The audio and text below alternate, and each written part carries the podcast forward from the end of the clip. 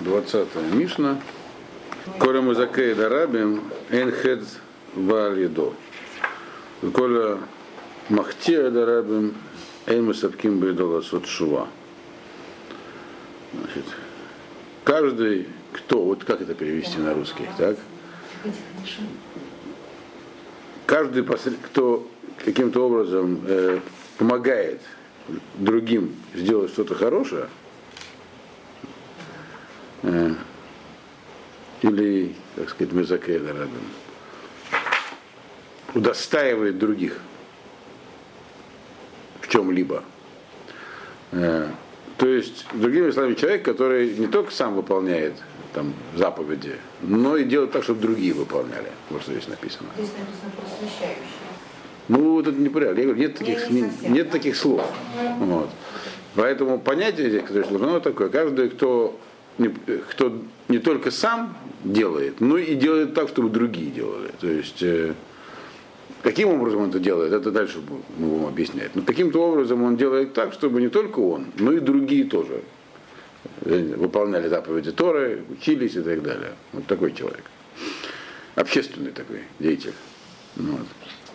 Так вот написано, у такого человека Эйн Хед Баэдо, ему его же так- сложится, что он не- ему грех не, не встретится. То есть Всевышний так устроит, что он не, не- не- совершит преступления. Вот. Это то, что здесь написано. Как это перевести на русский коротко, я не представляю. Вот Не впадает в грех. Огражден от греха. огражден от греха. А кем он огражден? На, на иврите написано хорошо, энхед бааледо. Грех не приходит ему в руку, дословно. Вот. Но имеется в виду и к нему. То есть так, такого в жизни сложно, что он, э, даже может человек оступиться, а он не оступится. Вот. То Не оступится. Это с одной стороны. А кто каждый коля махте драйва, тот, который значит, других вводит в грех, если так можно привести. То есть не, не только сам что-то делает не так, но и других за собой тянет. Так? Эйнами сапким боедола асот шуа, то ему не дается сделать шуву. Раскаяние у него. Так, так, опять его жизнь так будет складываться, что он не сумеет э, раскаяться. Так умрет. Вот. Вот то, что написано. Дальше Мишна приводит, чтобы это пояснить, приводит два примера. Моше, Зака возликает Дарабим. Моше, это имеется в виду Моше Рабейну. Он сам был закат, был достоин, то есть он сам совершал богоугодные поступки и других тоже к этому приобщил. Так? И тогда что с ним произошло? С худа рабим тлуябу. То заслуги других относятся к нему. То есть получается, что он получает награду не только за свои заслуги, но и за то, что сделали другие, которых он к этому привлек. Вот. А это положительный пример, а есть еще другой пример. И да, есть приводится посук. Откуда мы знаем, что он получает награду и за других тоже. Есть посук из Дворим. Цитка Дашем Аса Умишпатав им Израиль, им Израиль.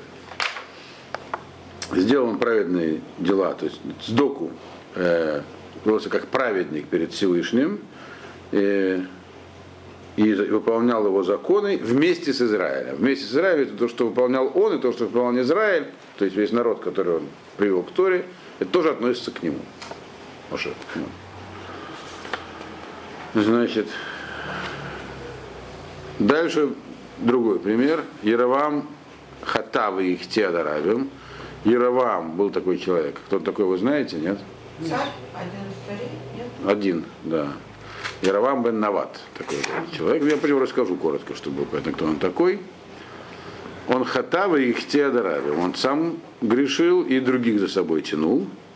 Э, Хедаравим талуйбо. То есть грехи других тоже висят на нем. То есть он отвечать будет не только за себя, но и за тех, кого он за собой тащил. Как сказано, это приводится посук из книги царей первой, где про него и говорится, про Яроваама. Архат от Яроваам, Ашер Хата, Ашер Ихти, это Израиль. То есть за грехи Яроваама, которыми он согрешил, и которыми он заставил согрешить Израиль. Значит, э, прежде чем продолжать, э, объяснять, что здесь написано, здесь на самом деле сразу возникает много вопросов. Э, ну, я просто коротко вас веду в курс, кто такой Яровам бен Нават. Это же израильский, да? А? Он не иудейский был, а Он был царь Израиля, первый, самый первый. Вот. Значит, ну точнее, после распада царства. Он был э, диссидентом-сепаратистом, э, э, таким. Вы знаете, как образовалось э, царство Давида. Значит, вначале был царем Шауль, потом э, Шауль умер, и после его смерти колено Иуды э, признало царем Давида, и его столица была в городе Хевроне а колено, Иерусалим еще не был завоеван, а там еще жили Иусеи. А колено, все остальные колена, ну, естественно, к Иудеи еще примыкал Бениамин частично, который там жил рядом. А все 10 колен, они, э, у царем стал сын Шауля. И так два царства существовали раздельно 7 лет, пока не умер, то есть не был убит сын Шауля, и тогда уже все объединились под властью Давида. Но все равно это разделение осталось. Северные колена и южные. То есть как бы они стали единым государством. И под властью Давида, и под властью царя Шламо они оставались единым государством. Но когда э, перед смертью царя Шламо, он написано, ослабил контроль за своими многочисленными женами, и жены его там строили, они были набраны из разных мест. И они там строили всякие храмы всякие богоические. Он им не разрушал. Э, И тогда написано, Рашем ему сказал, что за это твое потомство не унаследует все царство твоего отца. Действительно, когда умер Шломо, его сын Рахаваам, да, он э, написано, это прямо что написано прямым текстом в книге первого. Он значит, от советников своего отца отказался, у него была своя группа написано, молодых людей, молодежь такая. И он, соответственно, его сразу признали, признал Южный Иуда, а он поехал в Шамрон, чтобы там, так сказать, э, ну, формально э, объявиться царем перед северными коленами. Они поставили ему ряд вопрос, требований, в частности, уменьшение, налогового времени. Потому что Шлома собирал большие налоги перед, перед в конце, чтобы храм построить. Вот. И он от- отказался, ему советовали составители Шлома согласиться, а потом говорит, ты станешь царем, потом, когда тебя уз- узнают и полюбят, сможешь уже вводить свои законы. А, его, а молодые написательники ему посоветовали сразу заявить о себе твердо. Он заявил, и северные колено его, грубо говоря, послали. Они смогли это сделать, потому что у них была уже оппозиция. Яровам бен Нават в это время находился в эмиграции в Египте. И, естественно, в то время Египет уже был такой большой силой. Во времена Давида и Шломо Иудея была крупной такой региональной сверхдержавой. Но опять же, с севера была Сирия, с юга Египет, уже начинался между ними конфликт. Египет был заинтересован в ослаблении Иудеи, точнее, царство Израиля это называлось. И, соответственно, поддер- поддерживал Яровама, в том числе. Ну, как, политика такая, как всегда. В том числе и материальные войска. То есть за ним стояла определенная сила, за Яровамом. Он сразу вернулся из эмиграции, и его тут же северные колено сделали царем. Так, ну, так, так царство распалось на два и уже не соединялось. Было такое более сильное северное, называлось Израиль, более маленькое и слабое называлось Иуда, Иудея.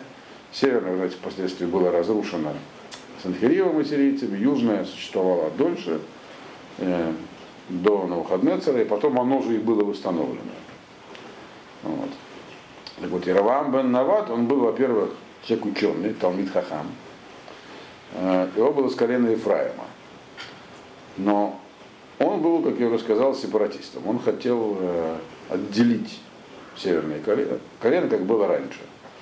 У него была определенная программа. И он, кроме того, что он, когда он этого добился, то э, оставался еще один нерешенный вопрос. Ведь религиозная зависимость от э, э, юга оставалась, потому что храм находился там, в Южном царстве, и народ-то один, и все ходили на паломнические праздники туда, в храм. И это тем самым э, как бы подрывало его авторитет. Поэтому он быстро решил с этим делом покончить. Он решился сделать новый культ, э, он взял, сделал, вспомнив, что было в пустыне, взял двух желез, э, золотых этих сделал быков, одного поставил на юге, второго на севере. Это я вам коротко напоминаю просто это. На юге в Бейтеле, на границе с коленой Ефраима с Беньямином, а северного в колене Дана, сделал там алтари. Написано, что он, что он набрал в священники, то есть не потомков Аарона, а отребье всякое такое. Там люди, которые были на это согласны, то есть такие полууголовные элементы. Вот. Э, и, и, и сделал даже, так сказать, границу запер на замок, что он запретил ходить на юг в храм. Э, и даже сделал новый праздник. То есть э, Хага Осиф, праздник Суккот, который называется праздником сбора урожая, который 15 Тишрея, он перейдет на 15 Хишвана на месяц позже. То есть так. То есть, и тем самым он не, не все его эти нововведения удержались в будущем, потом в Северном царстве неоднократно менялись династии, э, и цари Израиля славились своей нечестивостью в отличие от царей Иудеи, где там были разные периоды. Но тем не менее, этот раскол был навсегда. И про Яровама бен Навата есть несколько историй в Талмуде, которые здесь придется упомянуть. Но это просто историческая канва. Так вот, про него здесь написано, что он не только грешил сам, понятное дело, но и вел других. И за это какое наказание, что то, что другие натворили по его научению, тоже висит на нем тоже теперь за это он будет отвечать. Это то, что написано в Мишне. А, то есть в Мишне написано, еще раз повторяю, две простых истины. Тот, кто других за собой тянет, если он тянет их чему-то нехорошему, так, то он отвечает за то, что сделают другие, а не только то, что сделает он сам. Тот, кто тянет за собой других к чему-нибудь хорошему, так, то у него есть за это награда. Вот. И дальше возникает непонятно, какая награда. Здесь в тексте Мишны непонятно, какая награда. Здесь написано две разных вещи про его награду. Если мы внимательно почитаем, что написано. Значит, еще раз. Написано, каждый, кто других к чему-нибудь хорошему приведет, так, э, то что не произойдет, написано, что ему он не согрешит. То есть он проживет жизнь праведником ему так его жизнь сложится, что он в грех не впадет.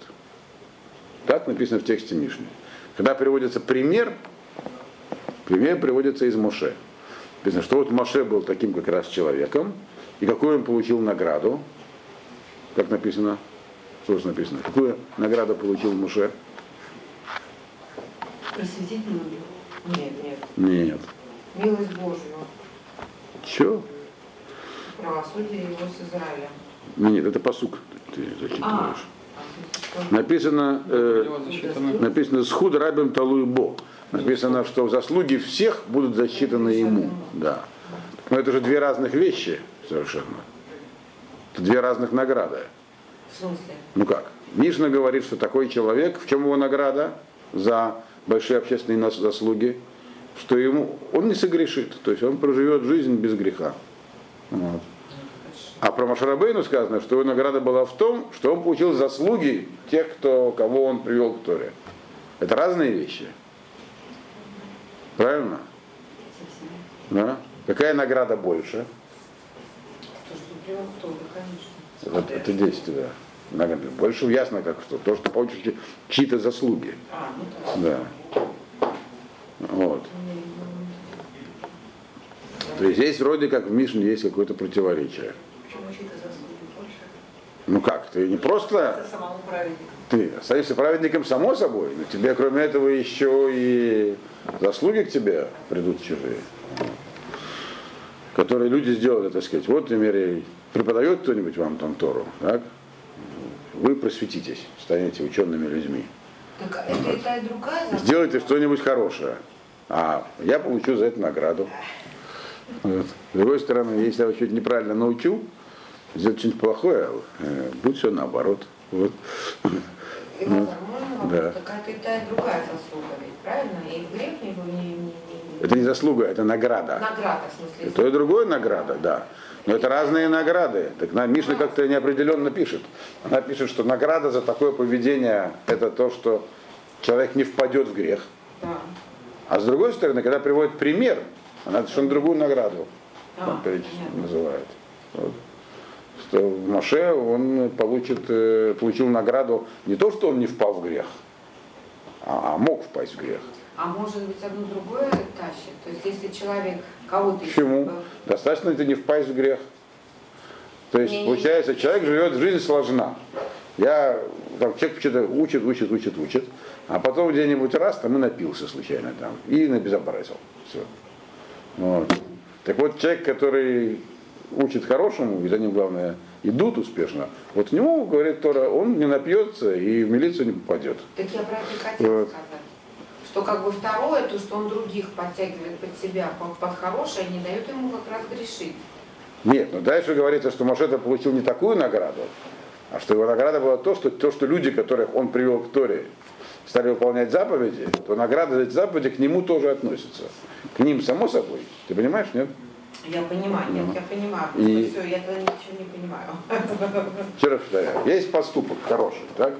Моше Рабейну получил Тору на горе Синай и передал ее евреям. Так? Мишна говорит, за такие поступки так, человеку гарантирована безгрешная жизнь. Безгрешная жизнь, за нее он получит награду, за свою безгрешную жизнь. Вот. Безгрешная жизнь не сама по себе награда, а то, что за нее будет награда. Значит, так? Но тут говорит нам с другой стороны Мишна, продолжение. И Моше Рабейну, он был именно таким человеком, и он получил награду. Какая была его награда? То, что, то, что все его ученики, все евреи выполняли заповеди и получали за это свое вознаграждение, то же самое вознаграждение за них получил и он. Это другая награда. Да?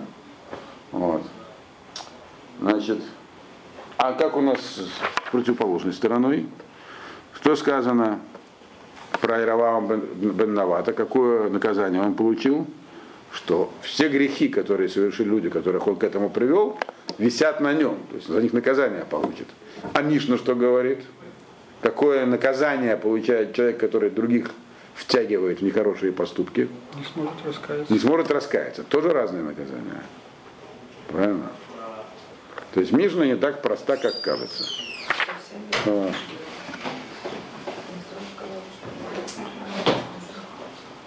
Вроде как, с одной стороны, здесь идея выражена простая, хотя надо понять, в чем здесь дело. То есть, на этот вопрос мы ответим, почему есть такая непослед- непоследовательность в Мишне. Но прежде всего надо понять, а вообще какая связь между тем, что человек делает что-то хорошее другим и не впадет в грех. Без примеров по тексту Мишны. Вот. И какая связь между тем, что человек делает что-то плохое другим, за это он не сможет сделать шуву. По идее, сделал что-то хорошее, получи награду за хорошее. Что там, человек умирает, его судят. И при жизни тоже судят, постоянно, каждую секунду. Как написано в трактате Роша Шана в Геморе. Ну, Человек судит в Роша Шана каждый день, каждый час. Все, время судят. Сделал хорошее, получи награду. Сделал плохое, получи наказание.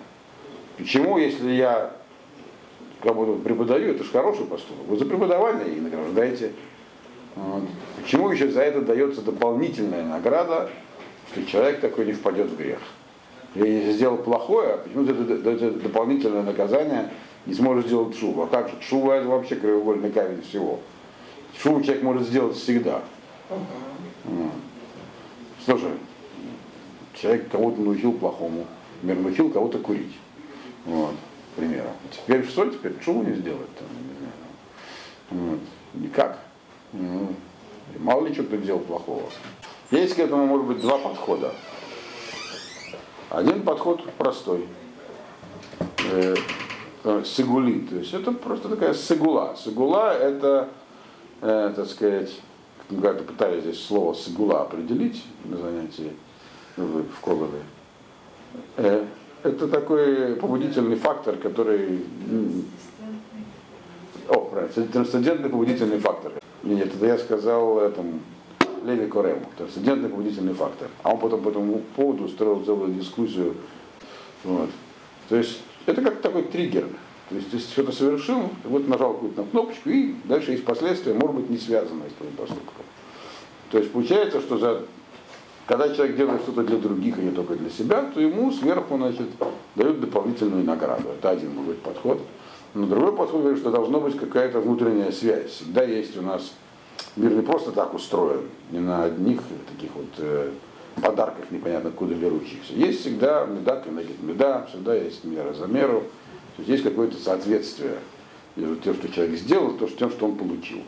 Э, Раши приводит Гемору, Раши, который комментирует эту Мишну, он говорит интересную такую вещь. Он говорит, почему человек, который э, других научил хорошему, почему он э, не совершит после этого проступков, то есть он будет жить такой жизнью праведника. Что, чтобы не сложилась, говорит, абсурдная ситуация, что он будет находиться в гееноме, а ученики его в Ганедене. То есть речь идет про э, то, что будет в будущем мире. То есть человек учил, учил, учил кого-то, потом все там встречаются, значит, но только те, кого он учил, находятся наверху, а он внизу. Вот. Он их всех научил, а теперь он, а как, а если он заслужил, будет внизу, будет внизу. Поэтому жизнь ему так устраивается, его так устраивается, что он не окажется там. Вот. В этом суть. И то же самое наоборот.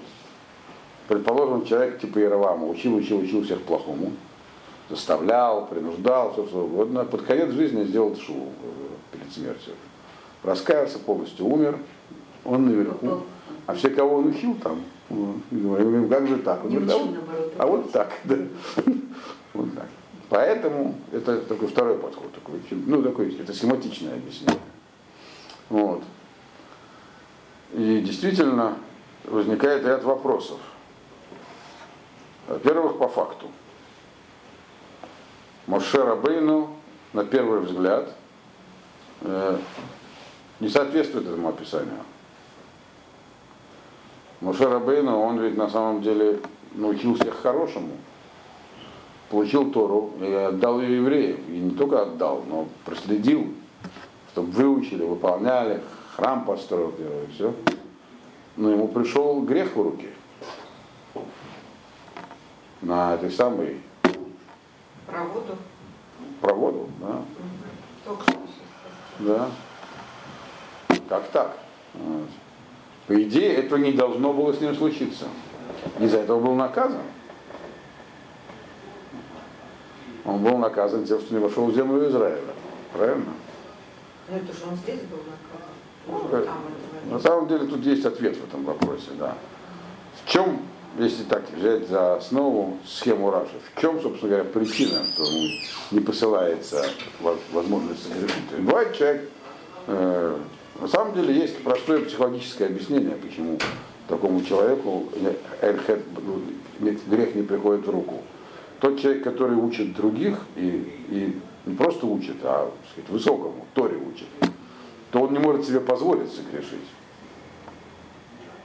То есть как бы невозможно, есть такая известная э, максима, что учитель геометрии не обязан быть треугольником, правильно? Но учитель Торы, и вообще любой человек, который учит людей чему-то такому духовному, он обязан быть этим, иначе чему он учит? Дискредитирует все учение. Если учитель геометрии э, в жизни увлекается хип-хопом, то это никак геометрию не компрометирует. Вот. Но если человек, соблюдающий Тору, в жизни, ведь учит, как сказать, в жизни он на самом деле занимается чем-то другим совсем, вот, то это компрометирует все его учение. Так? То есть получается, что есть, можно объяснить по-простому. Есть просто стыд. Человек, человек не может себе позволить, там, будучи рабом, да, э, ну, я не знаю, совершать вещи, которые обычный человек там, не знаю, совершает, его за это строго не судят. Напиться и попасть в милицию. А. Хотя в наше время это уже не так осуждается. Мало ли что еще можно придумать. Вот. К примеру, да. Дурачить людей, обманывать. Строить финансовые пирамиды, например. Да. Вот. Строить финансовые пирамиды он не может, потому что он раб. И это называется хэт не, не приходит. А там грех страшное воровство. Вот. Значит, получается, что такой человек, он вот уже этим сам оберегается. Но э, Машер Абейну, получается, с ним это случилось. Он был таким человеком, грех пришел ему в руки. Но в чем проблема здесь? Почему это не, почему это не проблема? На самом деле, там не сложилась такая ситуация, при которой он внизу окажется, а все остальные наверху. Все то поколение, оно тоже не вошло в землю Израиля. А на будущее его мир это не повлияло. То есть На то, что, он, что? его мир не повлияло. А. То есть он все равно не окажется в геноме из-за того, что он ударил по скале. Наказание он получил э, здесь. И наказание это, если бы была такая ситуация, что все вошли в землю Израиля, а он не вошел, тогда возникла бы такая коллизия. То есть, другими словами, если бы весь еврейский народ был э, достоин, то Маше был вынужден был войти в землю Израиля. Истинные причины его не входа в землю Израиля совсем другие. Вот. Э, Есть их несколько, например, потому что была опасность, что его просто могут сделать Богом вот, и так далее. Но у, у Всевышнего не было бы, если бы народ не согрешил грехом разведчиков, то Маше ввести в землю Израиля не может быть такого, что ученики вошли, а он нет. Но поскольку они тоже не вошли, то и ему тоже можно было не входить. Поэтому, по- по- соответственно, там этот вот принцип, так так, он внизу, а не наверху, он отсутствовал. И все были в одном месте. Вот. Это то, что касается Машарабейну. С Иравам бен Наватом тоже не все так просто. Есть, по крайней мере, два места в Геморе, где, ну, вначале я разберу, что такое, что такое э, не позволяет человеку сделать шуву. Как можно человеку не дать сделать шуву? У нас таких примеров довольно много есть. Вот, например, связанных с фараоном. Так? Все знают, написано, что Михазек Лев Паро. Ожесточил его. Что значит ожесточил? Означает, что придал ему определенные свойства характера, которые он мог жесткость, неуступчивость. То есть теоретически возможность сделать шуву есть, но ему теперь мешает его эго. То есть его эго было выращено.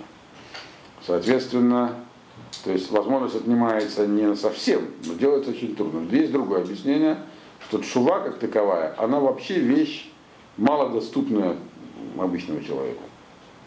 И это факт в жизни. Многие люди вот начинали заниматься там Торой, привлекаясь, очень немного, заходили, но большинство уходит. Вот. Как, почему? Делать, сделать шоу вообще вещь, противоречит всему ходу жизни обычного человека. Чего вдруг менять все и начинать что-то там, одевать какие-то коробочки, не знаю, шаббат соблюдать. Это, и потом не, не, не год, не два, а там, 20 лет, всю жизнь. Почему же? Ну как? Не, Человек к чему-то всегда высшему стремится. к чему-то высшему. Если он нашел себе этого. Ты удивишься, как многие люди находят это высшее в чем-то другом. Они- не просто Это ошибается. очень, непросто. И факт, что многие приходят, многие пытались составить модель Бальшува. Те, кто делает шуву. Даже из тех, кто сидит здесь, можно сделать вывод, что это совершенно разные люди. Вот. Абсолютно. Не, не, некоторые пытались сказать, что это люди с проблемами, например, у которых есть проблемы. Вот. Я не знаю. Я не, не такого не замечал. Я знаю, здесь проблемами тоже, но они, как правило, Нет, проблема не в этом Нет. то, что человек не может уже жить той жизнью, А нет, когда говорят про проблемы, я имею в виду психологические проблемы, А, какие-то комплексы, удовлетворенность в жизни, то есть стремление обрести социальный статус.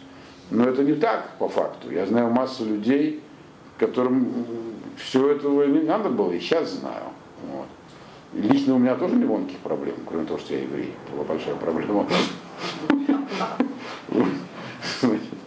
Но я могу по-другому пытаться решать как-то. Вот. Я ее только усугубил своими этими нелогичными поступками. Вот.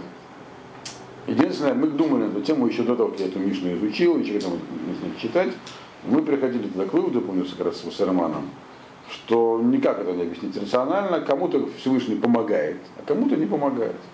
Вот. И откуда берется эта помощь, скорее всего, за заслуги предков. Кто-то из них сделал что-то хорошее. То же самое относится, кстати, и к неевреям. Вот. И на мой взгляд. То есть где-то там это от- можно откопать. Э, Соответственно, но это получается вообще такое распространенное мнение, что чтобы сделать шуву, необходима сията дешмая, помощь свыше. Вот. И она оказывается на определенных условиях, она не оказывается постоянно, можно так понять из Гермоля Сангедрин, что только один шанс человеку в жизни дается реальный. Совершить шоу. Да. Если он его не реализовал, то больше ему не помогают. У него остается возможность самому это сделать. Но как бы написано так про такого человека. Вы откроете мне, там написано, петах, э, как бы дверцу, как иголка хотя бы, а дальше я уже распахну ее. А если человек не использовал этот шанс, то он должен будет э, всю эту скалу рубить уже сам, что трудно, невозможно. Написано про э, этого самого э, товарища, который плакал, плакал и умер, так что вот он сделал такую шоу под конец жизни. Вот. Да.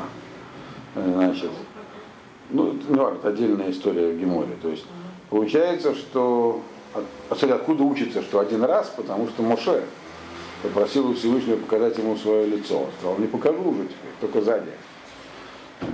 А почему, объясняется в одном месте. Потому что у него один шанс уже был, когда он увидел куст, который горел и не сгорал. Он упал, боялся смотреть. Тогда он мог увидеть больше, он считал себя не готовым. Когда он считал себя готовым, у него уже такого шанса не было. Вот. То есть шанс есть, но он один. Если его человек упускает, то дальше сложно. То есть без помощи, получается, есть э, э, в Агаде по этому поводу очень интересный спор. Но вот мы сейчас не будем вдаваться во все детали данного, данной темы. То есть получается, что помощь необходима. И что делает Всевышний? Он убирает просто эту помощь. Но теперь, если мы посмотрим на Яровама бен Навата, значит, про него написано несколько интересных вещей. У нас еще висит вопрос, вы помните? Почему в Мишне разные, Награды. разные не совпадают описания награды и наказания?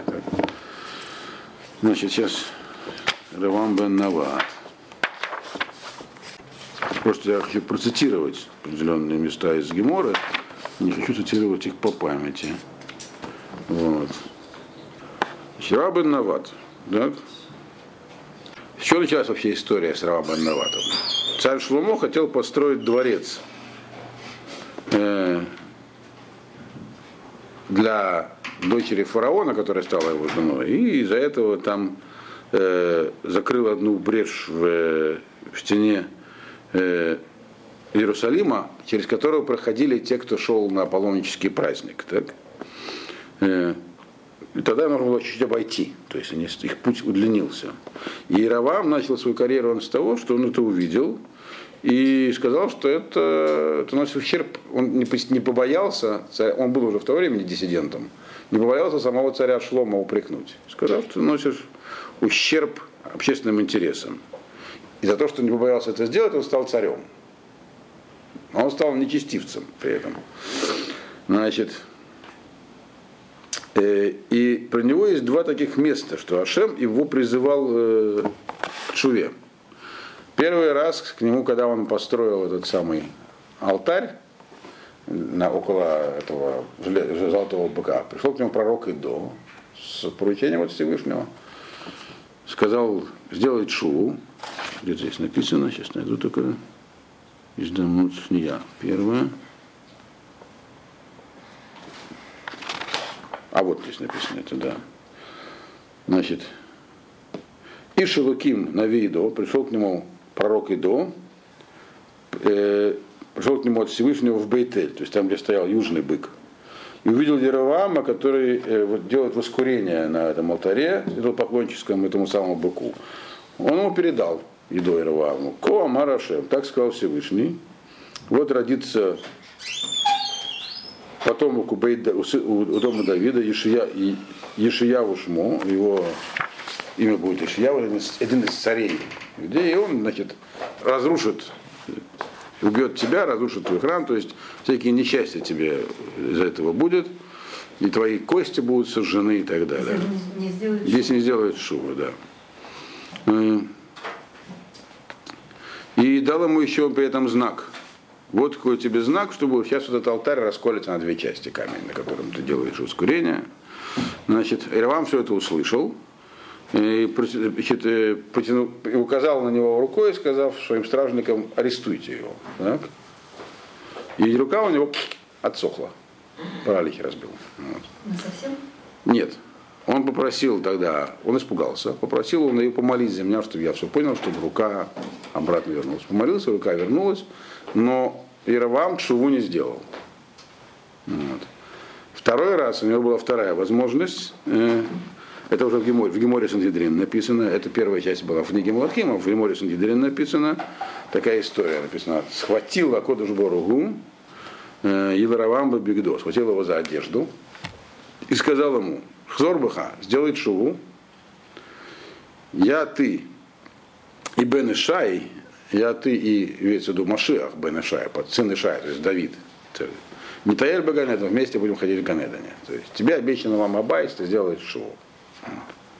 Несмотря на все то, что ты уже совершил. Значит, то есть Шем к нему прямо обратился. Он спросил Миберош, кто первым. Шем обратился к нему? Да. Каким образом не, не, не объясняет Гемора. То есть какое-то видение послал. Или во сне, например. Он спросил Миберош. Яровам спросил у Всевышнего, а кто будет идти первым? Имеется в виду не перед Ашемом, я или тот, или Бен Давид, то есть потомок Давида, или сам Давид. Он сказал Бен Ишай Берош, потомок Ишая, то есть, то есть дом Давида во главе. Он сказал «Э, Лобаина, то есть не хочу. Вот. Значит, об этом А ему было, значит, два раза шанс, да. ему был дан, это, это и вопрос, да, который я сейчас задаю. Получается, что Ирваму бен Навату написано, что такому человеку, то есть у него были заслуги. Заслуга была в том, что он не побоялся Шломо, за это он стал царем. Значит, и тут у нас есть две истории, где говорится, что вроде как ему давалась возможность сделать шуву, но он ее не сделал. Вот. Но это как раз наоборот. Это иллюстрация того, насколько человеку не дается делать шуву. Если он хочет, он не Да. сделает. Все Да. понятно. Для этого эти истории приведены. Насколько? То есть даже когда ему, то есть с одной стороны Уже тот человек, говорит. да, тот человек, который э, помог другим, так, даже если перед ним он захочет пойти куда-то, где можно упасть, дорога сама повернет его в другую сторону. А с этим человеком наоборот. Если он не хотел делать, ну, даже если перед ним встанет прямо вот, нужно сделать только одно небольшое действие, он его все равно не сделает. Настолько это может быть сильно. То есть настолько э, это, э, сказать, настолько это тяжелая вещь, когда он вводит других в грех. То есть не тому учить, заставляет не то делать и так далее. Теперь нам осталось только понять еще, как соотносятся эти две части Мишны. Почему в Мишна говорит про одну награду, пример приводят другую, и то же самое про наказание. На самом деле есть два подхода к этому. Э, Можно двумя способами людей к чему-то привлекать, как к хорошему, так и к плохому. Вот. Можно словами только, а можно еще действиями. Вот. И, соответственно, могут быть две награды. Слова, что значит словами действия? Можно читать лекции, э, объяснять людям, что так нельзя, как нужно жить и так далее. То есть убеждать. А можно сделать поступки. Например, не только самому, для них самому. Если делаешь сам, тебе самому. Более того, человек написано, который может что-то сделать для других, он обязан сделать. Вопрос, если я мог кому-то помочь и не помог, за это есть наказание, считает, есть наказание. Но можно, например, построить синагогу, завести в нее книги, вот, там, при- привлечь туда людей. Это разные ступени, то есть есть, э, и, соответственно, есть две разных ступени награды. В принципе, по крайней мере, человеку гарантировано, что он не согрешит. Но если он сделает больше, то есть и большая награда. Вот. Это один подход. Есть другой подход, который объясняет, можно людей ограждать от преступления, это одна награда. Сам не, совершишь преступления. Можно людей побуждать еще и на хорошие дела, на соблюдение, на активное. За это есть и дополнительная награда. То есть про Моше, поэтому говорит, он сделал то, и другое. Вот. Поэтому у него была и та, и другая награда. То же самое с Яроваамом. Так? Вот. Можно, то есть понятно, зеркальная ситуация выражается. Можно по-разному людей э, в яму извлекать. Вот. Можно еще эту яму и вырыть для них, как Ирвам. А можно сказать, вот вы вырыте себе ямку и в нее спрыгните, но они сами выроют. Соответственно, поэтому Мишна пишет здесь, э, так коротко выразившись, две разных ступени. Это две разных ступени. Это не два разных вещи получается, а есть первая и вторая ступень, как награда, так и наказание. Вот. На этом все.